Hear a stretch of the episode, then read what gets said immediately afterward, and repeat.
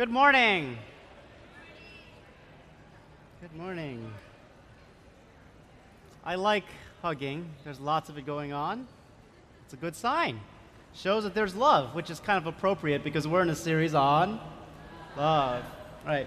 Yeah, if you've been with us for the last month or so, you know that we've been going through a sermon series on love.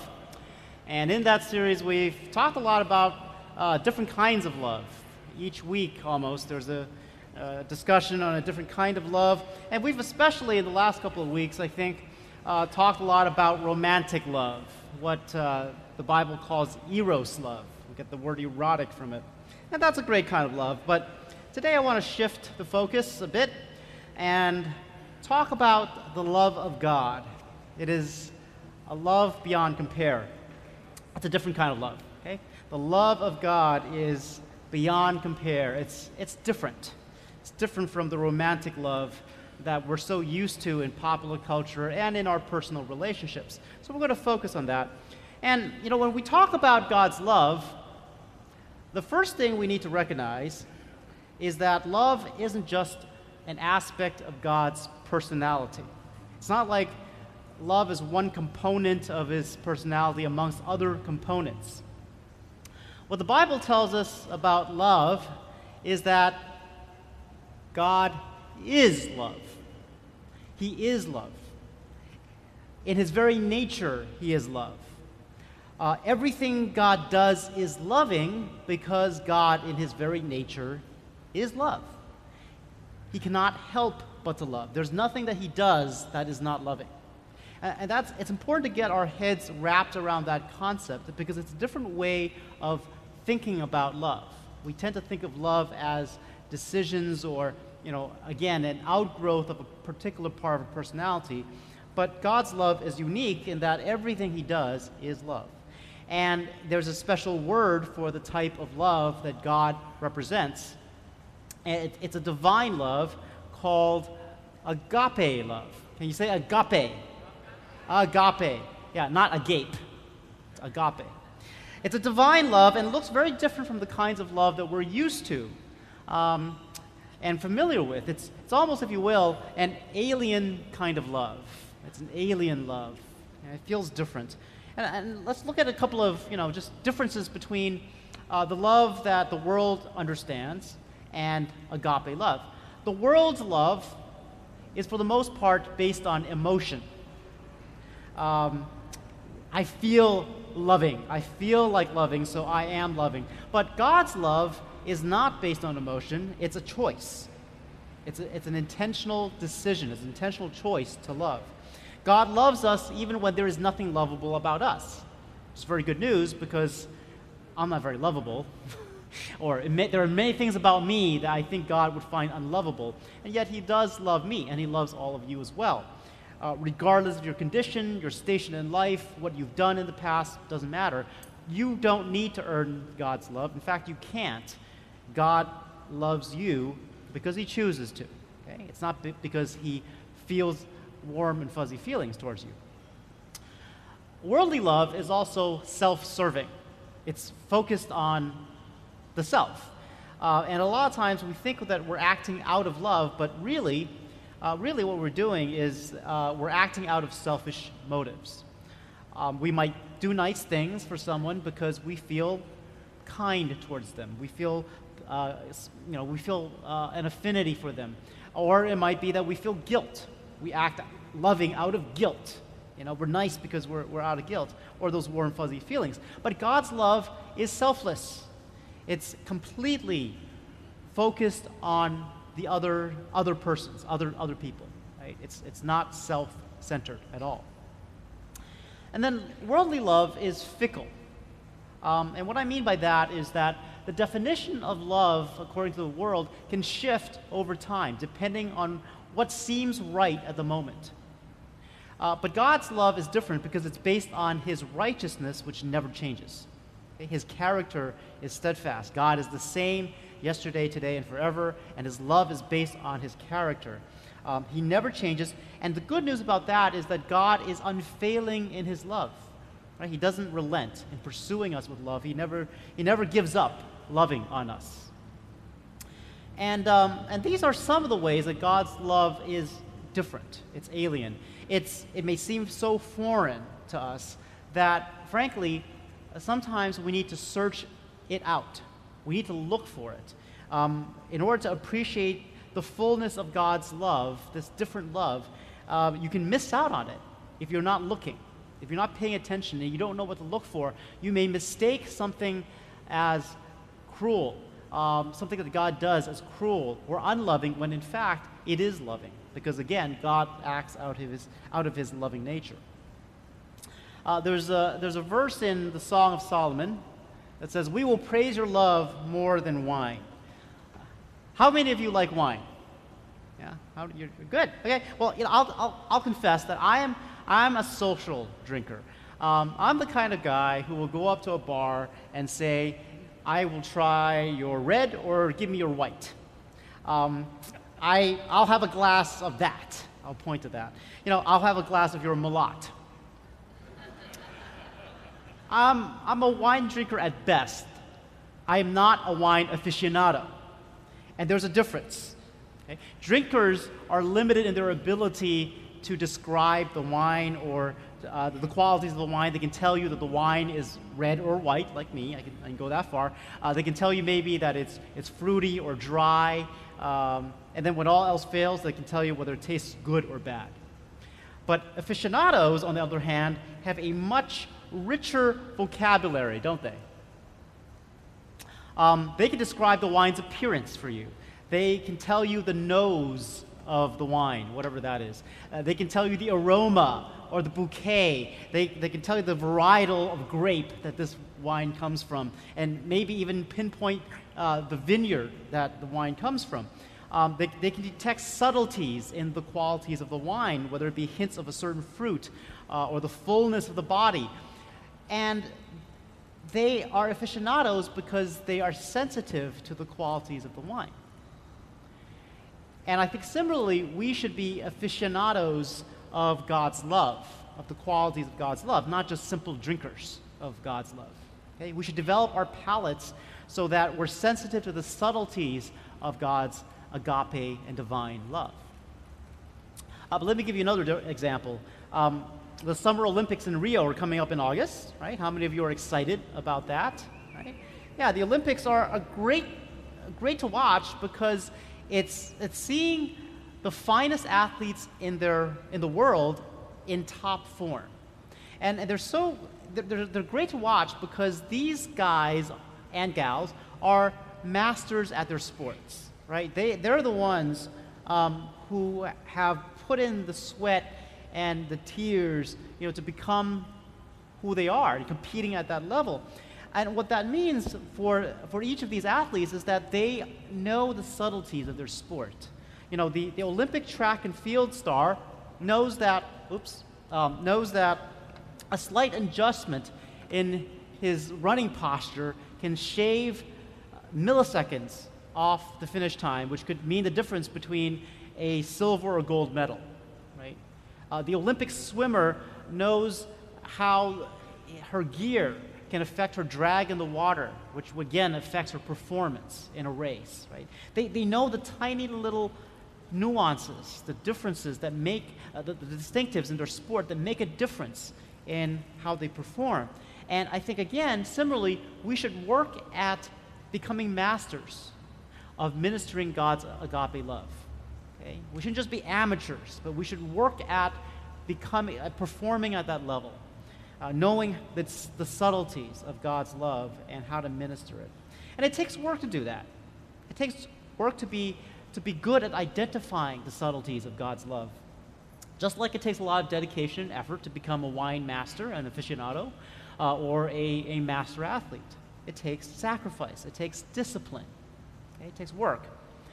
And today, what I want to do is to take a look at one context, one, one training ground, if you will, um, that helps us to become more sensitive to God's agape love. Uh, and that's in the way we deal with suffering. It's, it's a thorny topic, it's an uncomfortable topic, but if we look at it the right way, um, it's an incredible, suffering is an incredible opportunity to develop a deeper understanding of God's love. That's what it is. If we look at it for what it is, it's really an opportunity to develop sensitivity uh, uh, for God's love and to become a master at it. And what I find is that those who are good at appreciating God's agape love uh, tend to be the ones who are experienced in suffering. They've gone through a lot in their lives, they've gone through a lot of suffering. And um, to the world, that might seem a little weird because, you know, it, would, it wouldn't actually make sense that, that this would, suffering would drive you away from God. But, but if you think about it, it makes sense that there's a connection between suffering and sensitivity to God's agape love because if agape love is really that different, if it's that distinctive, then you would expect to find it in places, um, or, the, or you would find it in places that you wouldn't expect a, a love to exist. Right? It's that special. You, you, would you would see that God's love shines brightest in dark places where, where worldly love does not reach. Um, so, and suffering is a great example of that. Okay? is not a place I would run to to find love, but God's love is there. Uh, we might expect suffering to actually produce more doubt in God and His goodness, wouldn't we? Um, but actually, suffering can produce, uh, can help you ap- appreciate God's love even greater. But there, but you need to look at suffering the right, right way. You need to know how to deal with suffering in the right way. Uh, our attitude towards suffering is key.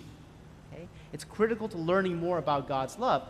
And Paul tells us this is the attitude we should have in, in suffering. He says in Romans 5, and this is in your bulletins, he says that you should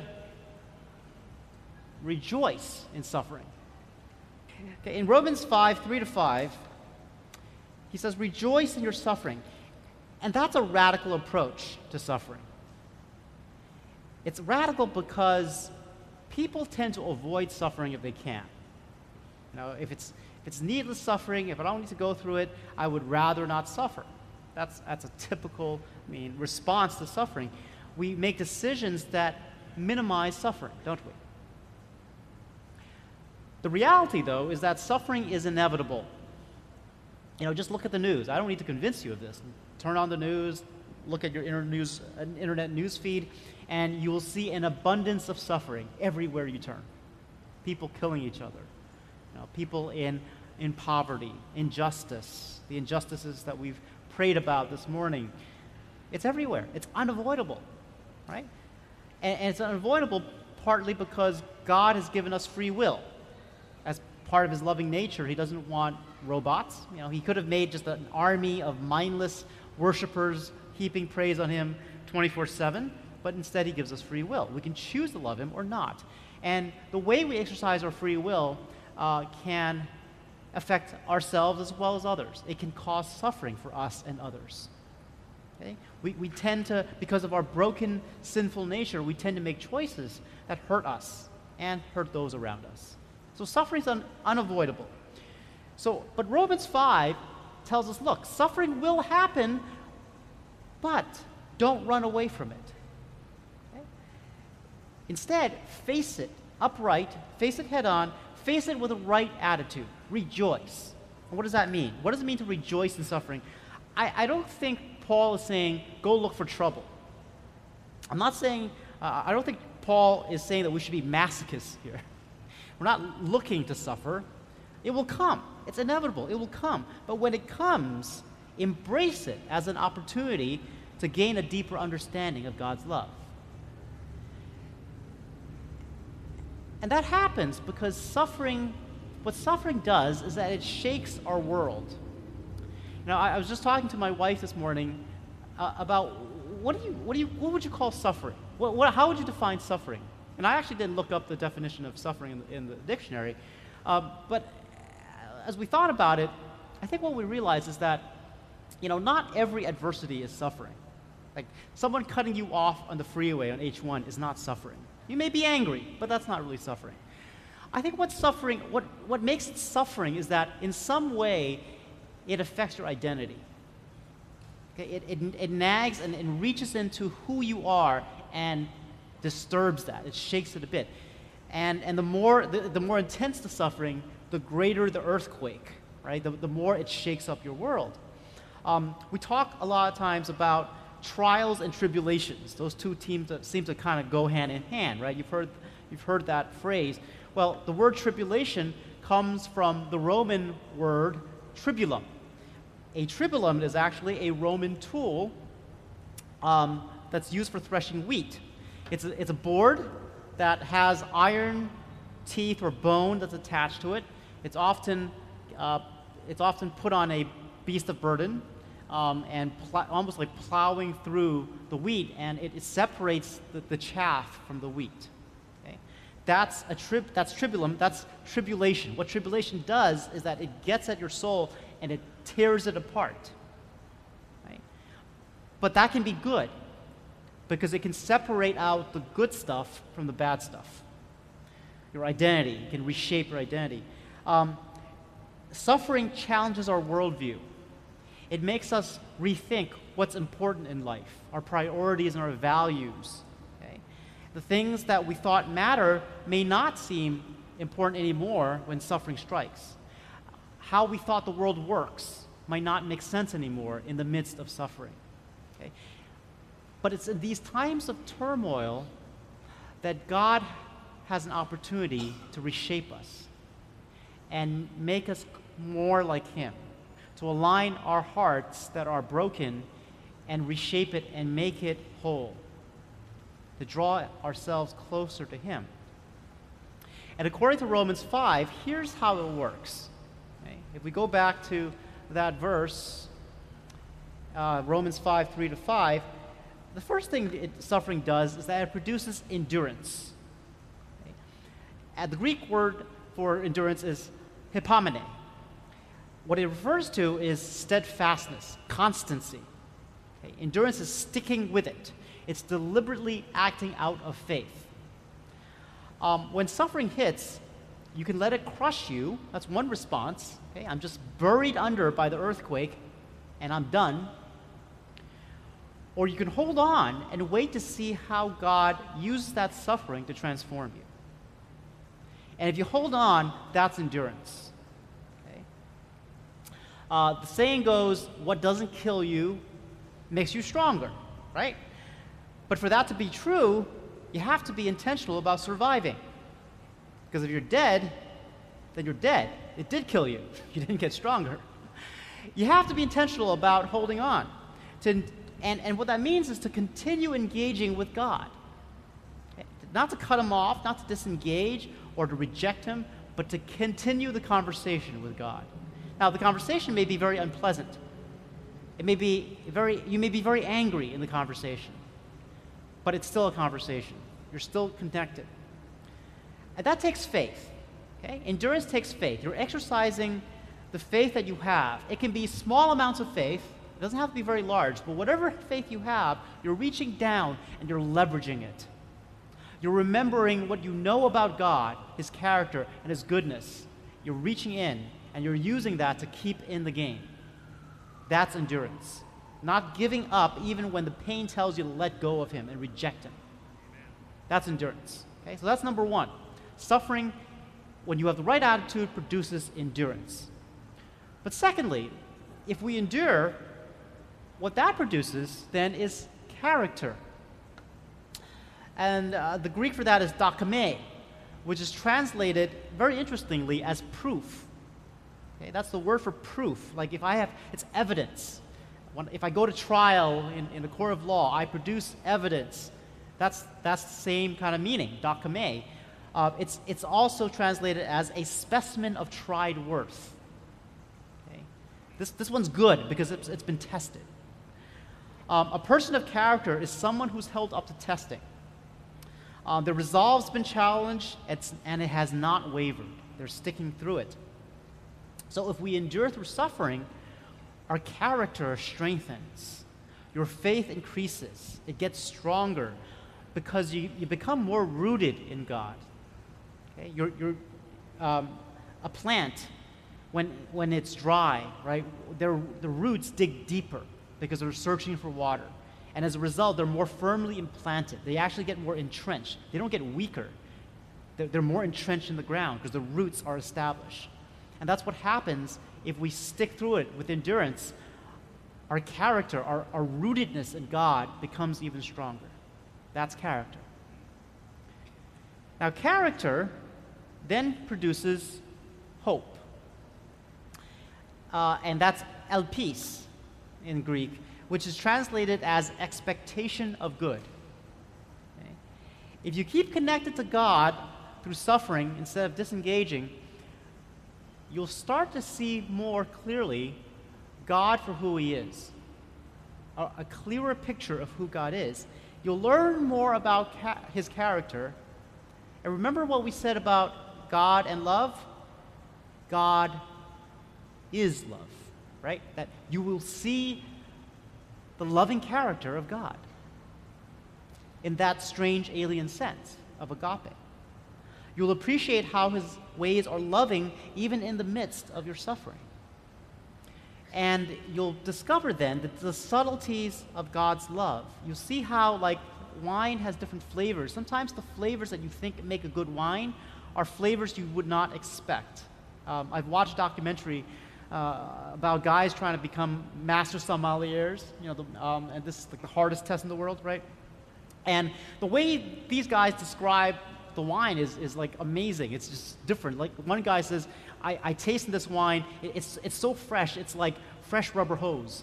okay, all right, that's different.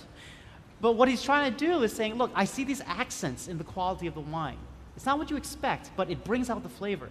And when we, when we stick with it, with suffering, we see the subtleties of, of God's character. We see how the suffering accents God's love. And when we realize the fullness of who God is, the, the ho- we have hope. Um, to the untrained palate, God can seem cruel when He doesn't give us the desires of His heart. You know, why did you do that, God? Why did you cut me off? Why did you not give me the answers to my prayer? But if we stick on, we stick to it, we realize that it's actually the most loving thing for God to do at that point in time for us. Okay? So the way out of suffering may not come quickly. I'm not promising you a quick fix by any measure. And it may never come in the way that you expect. But if you, st- if, if you have hope, if you have expectation of, of, good, of good, you'll deepen your understanding of God's love of the goodness of God. Okay? The more you know who God is and his character, the more you can expect good. And that's hope. And that's why in, in verse 5, um, Paul says that uh, hope does not disappoint because God is love. He never fails. His loving nature never fails. He, he never changes. He will always act out of love. But you need to know that. You need to go through that experience of suffering to understand that. Now, I don't know if any of you have noticed this, but if you look at this progression in Romans 5, do you notice something? Do you notice parallel with another passage on love?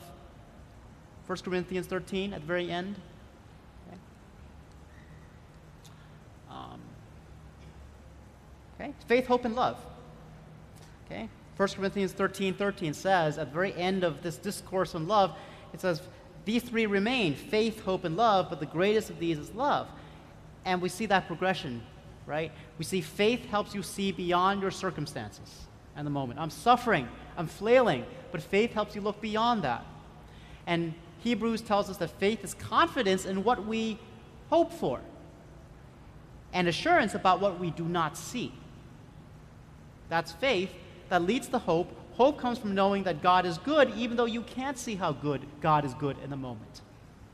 And if we have that hope, if we're rooted in our character in that hope, that leads to love. Love is who God is. His love becomes evident if we continue to be engaged with Him.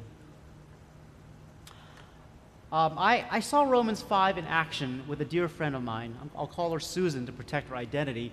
Uh, but Susan Susan used to be used to have a, a, a great life, uh, a very comfortable lifestyle. She was married. Uh, she had two kids. Um, just just a great life. And then she found out that her husband cheated on her. Her husband divorced her, married the mistress. Though that didn't last very long. He's on his third marriage, as far as I understand. Um, and Susan was devastated. she just couldn't understand how her world was flipped out, upside down now. She's, she all of a sudden became a single parent to two young daughters. And she would get anxiety attacks. You know, she, there was one time when the panic attacks came while she was sitting at her workstation at work, and the paramedics had to come, whisk her off to the ER. Now, Susan grew up Catholic, uh, and with her husband, she went. She was an Episcopalian. They went to an Episcopalian church for you know on and off. Um, so she had a Christian background, but she wasn't very close to God. I think she'll she'll admit that later. But what what this traumatic event did for her was it didn't drive her away from God. It, it drove her back into church. For whatever reason, it drove her back into church.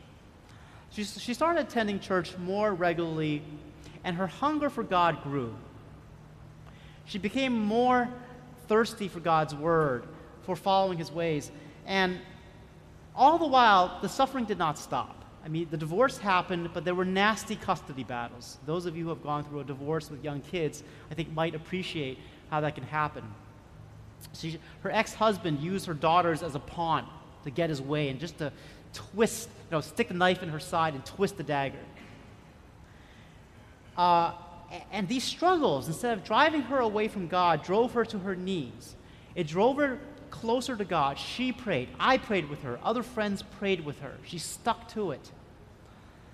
And what she saw through this experience was the hand of God protecting her and her family and reshaping her heart. Her priorities changed. The comfortable love it lifestyle that she loved so much, that she, she grieved so much over losing, didn't become as important anymore. She didn't become richer, in fact, she became poorer. But she had a lot more joy. Um, she learned the beauty of a simple life. She learned how to forgive. Many of those prayers were about learning to forgive her ex husband and teaching her daughters how to forgive him as well. And she was just grateful that she had God I mean, God was there all along, right in front of her. But now she had God. And if you ask her, do you regret, do you regret this? Do you regret going through a divorce? Divorce? I think she would say no. Not that she liked the pain any one bit, not that she would want to go through that again. But the pain drew her closer to God. It drew her closer to the most important thing in the entire universe and that is God in his loving nature. That's Romans 5 in action. Okay? She stuck through it. She responded to the suffering in a way that was faith based. That produced character in her, and that produced hope. And at the end, there's love. She is now bathed in love. Now, you might hear Susan's story and you may say, okay, that's great for her, but I don't really feel like engaging with you, God, right now. Something's different about our situation, or maybe you're just angry at God. Um, maybe you think He's not a fair God. Like, you know, what kind of God are you that you would let someone like Susan go through that kind of pain? Or why would you let suffering happen to me? What have I done? to deserve this? If you're a loving God, how can you let this happen? These are common questions that we have when we face suffering. And, and friends, I don't have simple answers for you. You know, the answers are very complex. Some of it is philosophical, some of it is theological. I don't have simple answers for you. But what I can tell you is that whatever your complaint is against God, it can't be that He doesn't care about you. It can't be that he doesn't know what you're going through, because he does. We have a God that is intimately familiar with suffering. You know, you open up the Bible, you know, uh, or open your phone and you know, randomly pick a passage, anyone. And chances are pretty good that whatever you've opened your, your, your app to or you know, put your finger on in the Bible has something to do with suffering. Because the theme of suffering is just woven throughout the entire Bible. And I want you to consider one passage in particular. And it is Isaiah 53. It's in your bulletins. We're not going to go through the whole passage, but um, it's in your bulletins if you want to read it. Isaiah 53 is a prophecy about the Messiah, Jesus. Now, some of the prophecies in the Bible talk about the majesty of the coming Messiah, how he's going to establish a great kingdom and, and you know, the glory of God. Not this one. Isaiah 53 says this about Jesus it says that he had no form or majesty that we should look at him. It said that he is despised and rejected by men. It says he is a man of sorrows and acquainted with grief, that he has borne our griefs and carried our sorrows. He is smitten by God and afflicted. He was pierced for our transgressions, crushed for our iniquities. Upon him, Jesus, was the chastisement that brought us peace, and with his wounds we are healed. You see, suffering was an integral part of Jesus' ministry. You can't divorce suffering from what Jesus did. You can't talk about the work of Christ without talking about suffering. Because Jesus suffered to eliminate suffering once and for all. That's why he came. Right? Jesus is called the suffering servant. And why did Jesus suffer? Because overcoming evil requires suffering. It takes suffering to win over suffering. Jesus sacrificed himself to destroy evil without having to destroy us. He took the hit. Okay? Jesus suffered injustice to overcome injustice. Jesus suffered death that we might be healed. Jesus suffered the consequences of sin to free us from sin. So if you look at what Jesus did at the cross, you, you can't say that God doesn't care. You can't say that God doesn't know what you're going through, that He doesn't understand suffering because He's never gone through it. Oh, yes, He has. Absolutely, He has. In, to an infinite degree, to a degree that we would never experience. He's, you know, God cares so much about your suffering that He sacrificed His own Son to free you from suffering once and for all. So please don't let your disappointment with God make you turn away from Him. You can be angry, you can struggle. That's fine. God can take that. But don't turn away because you think God doesn't care. In the progression from suffering all the way to love in Romans 5, I think the toughest part is endurance. Um, suffering's a given. We know that. Okay, so that first part in that progression, we got that covered. It's everywhere. But it's how you deal with it. And if you approach it with an attitude of, of, of, endurance, character and hope will follow. It's, it's a pretty natural progression. But if you don't persevere through it, if your first response is not endurance, then what you're going to do is head down a road of despair and destruction. And you don't want to go there. Okay? So I think the key then is to develop endurance. Uh, and that's about faith, like a muscle. Faith is like a muscle. You need to develop your muscles to get strength. You need to work at it so, what I want to do in closing is, is, is to share a couple of steps uh, for developing faith. And I want to draw from one of the Psalms um, as a framework for this. It's Psalm 42. Uh, there's, oh, there we go. There's, there's a lot of text here. We're not going to read the whole thing, but Psalm 42 gives us a couple of practical steps for developing that faith muscle, that endurance. And what the first thing to do is to be authentic and transparent towards God. So to, to go to God with however you feel. And, and that's because intimacy increases when we share our true feelings. You know, when we're naked before God and baring our souls and telling, telling Him our raw feelings, our real selves, that, that creates intimacy with God. And it can be offensive, it can be ugly, it can be raw, it, it can be just visceral, but it's authentic. And that's the key to be authentic towards God, right? Express your deepest thoughts to Him. Tell Him you're, you're angry if that's what you feel. The psalmist did it. Look at what this, this psalm does. The psalmist is going through some kind of trouble. We're not sure exactly what, but he says to God, Why have you forgotten me? Okay? Very similar to what Jesus did when he was praying. Why have you, for, why have you forsaken me? Why have you forgotten me? Okay? So be honest. That's the first step, I think, to engaging the second thing is to remember the goodness of God. Okay? Recall the times when God was faithful to you. Reach back into the recesses of your memory, the times when He came through, when, when you saw that God was real in your life and others. Leverage that. Okay?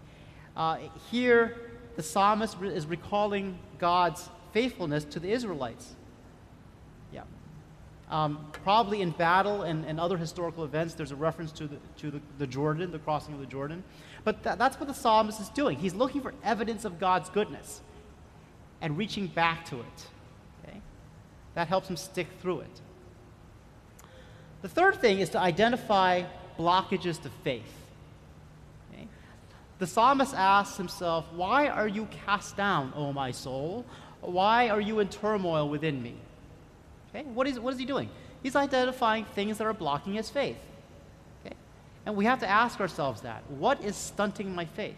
What is it that's making me wary about trusting God more? Is it lies that I believe about myself? Is it, is it pain? You know, what is it that's, that's causing me to not grow deeper in appreciation for God's love? And suffering is a great time uh, for navel gazing, for introspection. It, it really forces you because your world is being torn apart, right? It's a great time to look inward and figure out what is making me tick and how, are, how is my makeup preventing me from increasing in faith. And the last thing, uh, the last tip is to minister to yourself. Okay? If you notice the psalmist talking, you know, who is he talking to? Himself. Right? He says, he says to himself, put your hope in God. Okay? I will yet praise him. He says that at, at the end. Put your hope in God. Praise him. He, he's giving himself a pep talk, basically. And, and we need to do that to ourselves. We need to minister to our souls. And say, soul, brush yourself off. Okay? Remember the goodness of God. Remember the evidence of God's goodness. Stick through it. Slap yourself silly a little bit, maybe. Minister to yourself. Okay? Suffering is not, you overcome suffering not just by like wading, wading in the waters and eventually you just get pulled out. It magically happens. It doesn't quite work that way. It takes work and discipline and ministry. Of course, ministry from others is great too, but there's also an internal process. Right? So be authentic. Remember the goodness of God. Identify blockages to faith and minister to yourself. And what I want to do in the last remaining moments of this service um, is to walk you through that. Let's do this together. If I could have the worship team uh, come up again. But I want to walk through each of these steps. Maybe one or more of these steps will help you. Maybe you are in a time of suffering right now. You know, you're going through a, a difficult circumstance in your life and you're looking for answers. Or maybe life is fine right now, but if that's the case, you're not off the hook either because in those good times, you should prepare for the suffering that will come. It's not, it's not whether it will come, it will come. So take this opportunity now to train up. Either way, we're going to look through each of the, we're going to go through each of these steps. And I'm just going to lead us in the time of prayer. And you can do it however you like. You can do, you can do it standing, sitting. You can find a corner and kneel. You can close your eyes, however you're comfortable. Right? But we're going to take about one minute for each of these points, of these steps, and just walk through this. For those of you who are angry at God and feeling distant from Him, I want you to share your, your thoughts with Him in prayer. Right? Just tell him right now. How do you feel? What are you feeling? Just go ahead. You have permission to share your heart with God right now.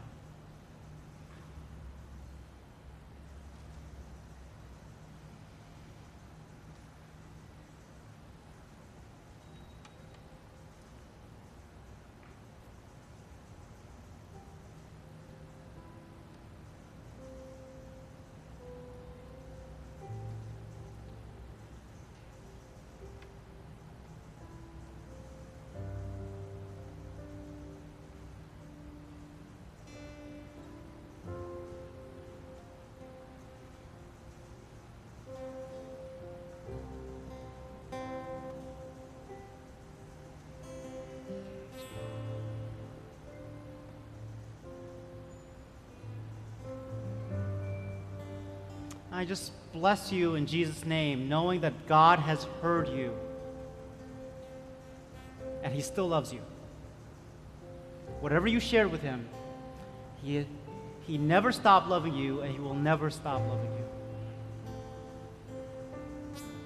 Maybe you are engaged with God, but you're doubting His goodness. And if that's you, I want you to recall the times when God showed up in your life. When you saw, yeah, that's you, God. Think back.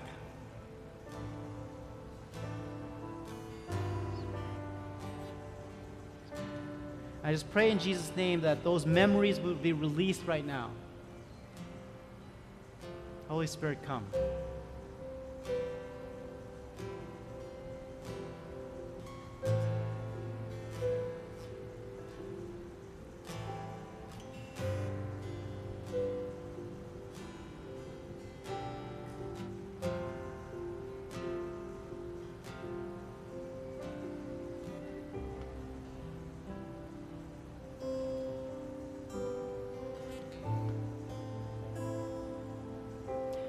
Bless you with the truth that the God who was is the God who is and will be. He was faithful then, He is faithful now, He will continue to be faithful. As you've seen His goodness before, He is still good, right now. If what you're struggling with is, is faith, and you sense blockages, I want you to take a moment now to think, to ask God, engage in a conversation, ask the Holy Spirit, what is robbing me of my peace? What's robbing me of my joy? Are there any lies I'm buying into? Pray that to Him.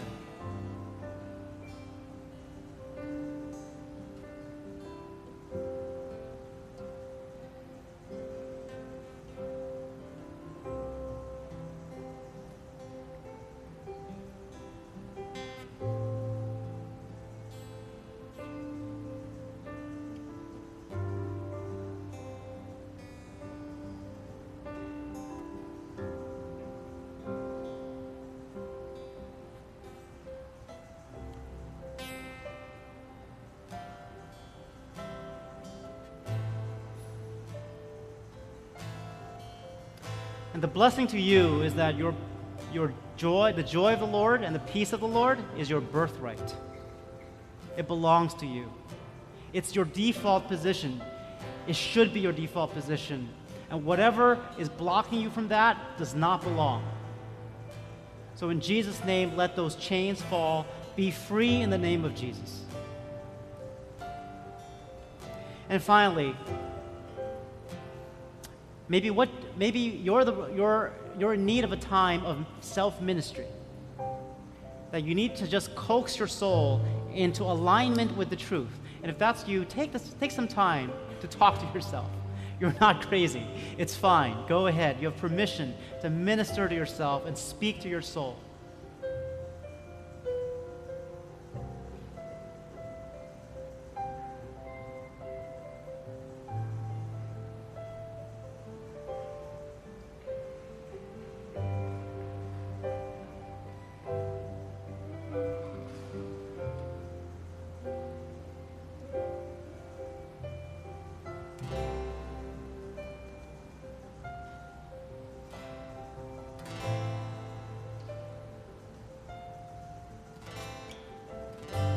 Let's just say all together, my hope is in God.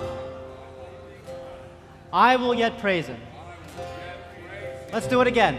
My hope is in God. I will yet praise him. My hope is in God. I will yet praise him. Praise you, Jesus, that you suffered for our sake, that you care and your divine love is beyond compare. Pray this in Jesus' name.